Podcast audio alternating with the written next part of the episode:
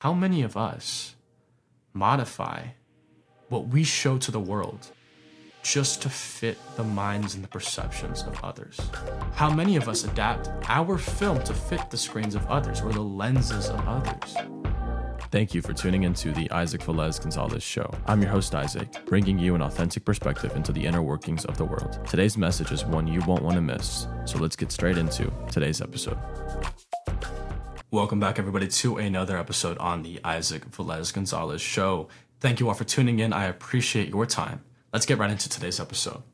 Today, we're going to be talking about success and why authenticity matters so much. Now, before we get started, I want to mention one thing.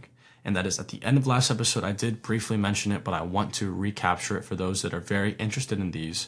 Starting in September, we are going to be dropping a bunch of guest interviews every single Thursday until the end of the year. I'm super excited for this year's guest lineup. I'm excited to get these interviews back onto the podcast. I know that many of you love them. You love hearing me talking with other people, and you loved hearing all these different perspectives on the show. So I'm very glad to bring them. There's going to be about fourteen guests that will appear on the show. Some of them will be returning faces, which I'm very glad to bring back, as they are great conversationalists and great value adds. Now, as we start today's episode, I want to start with a little story. Two weekends ago, I was in Chicago. And I was in Chicago to do, I had a couple meetings and a one of the podcast interviews I was also shooting there as well. When I was on the plane and we're flying, and we're about to start flying, I don't know about you guys, but I actually always fly the same airlines. I like to, again, essentialism kind of steps in here. I always kind of reduce friction when it comes to routine. And I love to travel, but travel is has its certain routine.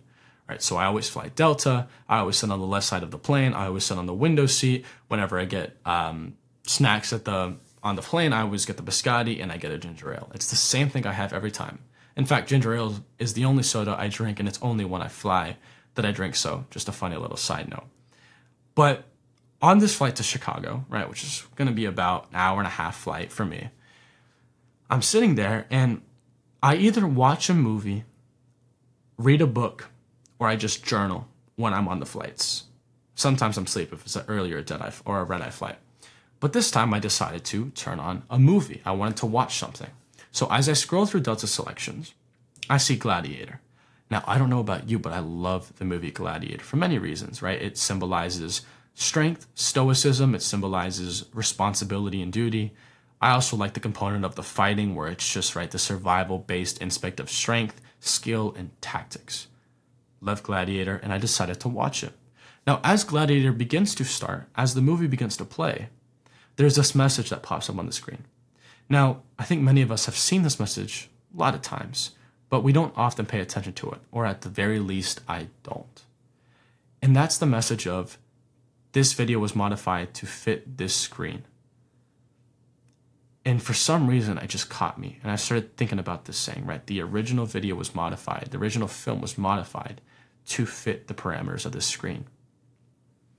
And as usually in planes, I like to think a lot, right? You look out the window, you kind of just reflect on a lot about business and life in general. For me, I got to this point where I'm thinking, how many of us modify what we show to the world just to fit the minds and the perceptions of others?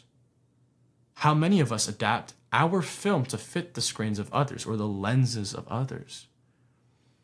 And that's where this episode comes in. That's where this episode originates from. Is from me thinking, how am I living my life? And how are the people that I speak to living their lives? Because success isn't the full story. And here's why. Success is making it. Succeeding is continually making it. And successful is understanding what it embodies. Right? Because here's the thing that most people don't talk about. You can succeed at some point in your life in some way, whether it's financial or it's not. Right? It can be monetary or it can be some other form of success that you accomplish. If you continually succeed, right, you're succeeding in life, you're doing well, and you continue to repeat the success you've already gathered. But when you're successful, You've succeeded so many times that you start understanding what the nature of success is, almost as if success was a language that you speak. But then you begin to ask the question of what kind of successes am I getting? And how do I feel when I succeed?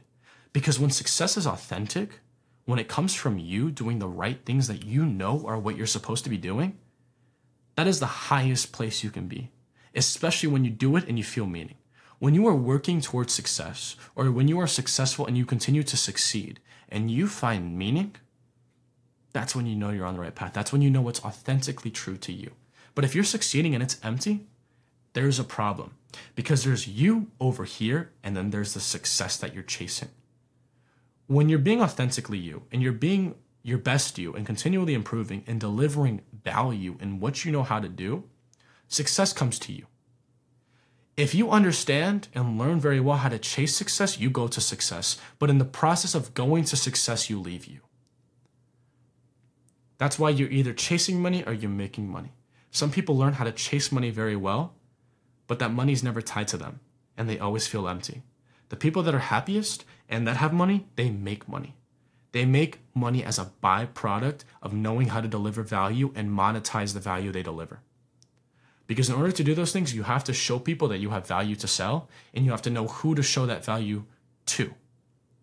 And so why this matters so much is because legacy is going to feed the ego, right? If you if you worry about your legacy, you're just thinking about your ego and how your ego is remembered.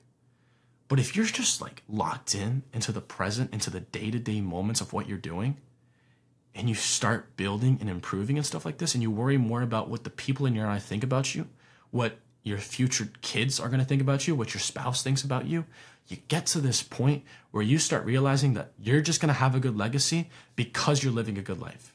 And this is a switch I made more recently than not, where I stopped trying to focus on the end goals and started just making the process as good as I could and working at the progress or the process, making progression through the process and improving the prog- uh, the process as I went about it.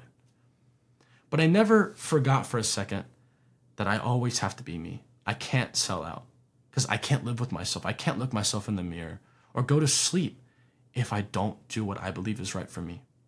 I will not preach something I don't believe on the show. I will not do something that I'm not preaching about, because there has to be that congruency, because I already felt the results of having such congruency.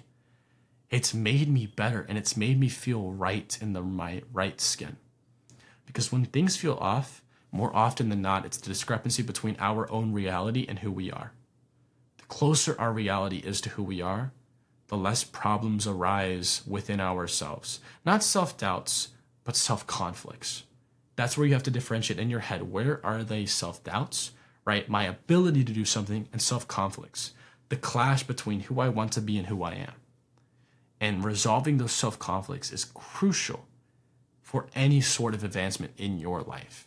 Now, there's some points that I want to really talk about, and I kind of want to just breeze over them and then kind of really talk about them as a whole picture.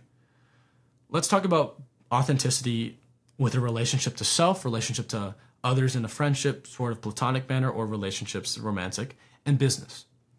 One, authenticity builds credibility and trust. Two, you enhance your relationships. Three, they're going to align with your values and your purpose. Four, they're going to encourage innovation and creativity. Five, they facilitate um, pro- uh, professional and personal growth. Six, it's going to differentiate you from people out elsewhere in the market who don't show their authentic selves. Seven, it's going to promote well-being and resilience. And eight, it's going to make you feel better at the end of the day. And I know for me, at the end of the day, I want to make sure that I'm feeling right. Because I can't take care of me, how am I going to take care of someone else? So remember this portion of this picture. Authenticity may be a slower path, but it's the path that we all know we should be on. And if you're like me, always looking to never lie to ourselves, always telling ourselves the brutal, bracing truth, no matter the cost, you're going to get to this point where you realize that you have that path to walk down. And as soon as you overcome the fact that it's difficult and that there will be problems with it, now you move towards better problems, right? Because the whole deal with problems that a lot of us don't understand is that problems right? We always get problems. The problem solution cycle goes from problem to solution, and new solutions create new problems. But we want to move from bad problems to better problems. The kinds of problems we want to be solving should be higher and higher as we move forward. And again, if you're listening to this, you're someone that doesn't believe they should ever be complacent in life. And, com- and breaking out of complacency isn't just about speed. It's about how you view where you're at. Because it's not just the tangible results that come from the numbers, but it's also how you feel as you move there. And you always want to be moving in congruency, not discrepancy.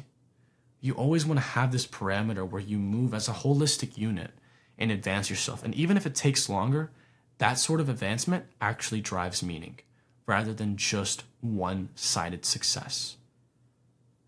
Because success, true success, is not a leg to stand on, but a wheel to turn. And that wheel requires several axles that ground it and that help it keep its structure. And that's the important thing you have to understand at the end of the day, is that success is going to be holistic. The success that matters, the success that allows you to look at your kids and know that you did right by them, that kind of success. And ultimately, that holistic success, the caliber and the style and the form is completely up to your discretion and how you view success. That's going to do it for me today. I hope you all enjoyed. Again, I'm super excited about the guests that are coming on, and I hope you guys enjoy the episodes as much as I am. Take care. And until next time, Veni, Vidi, Vici, I came, I saw, I conquered.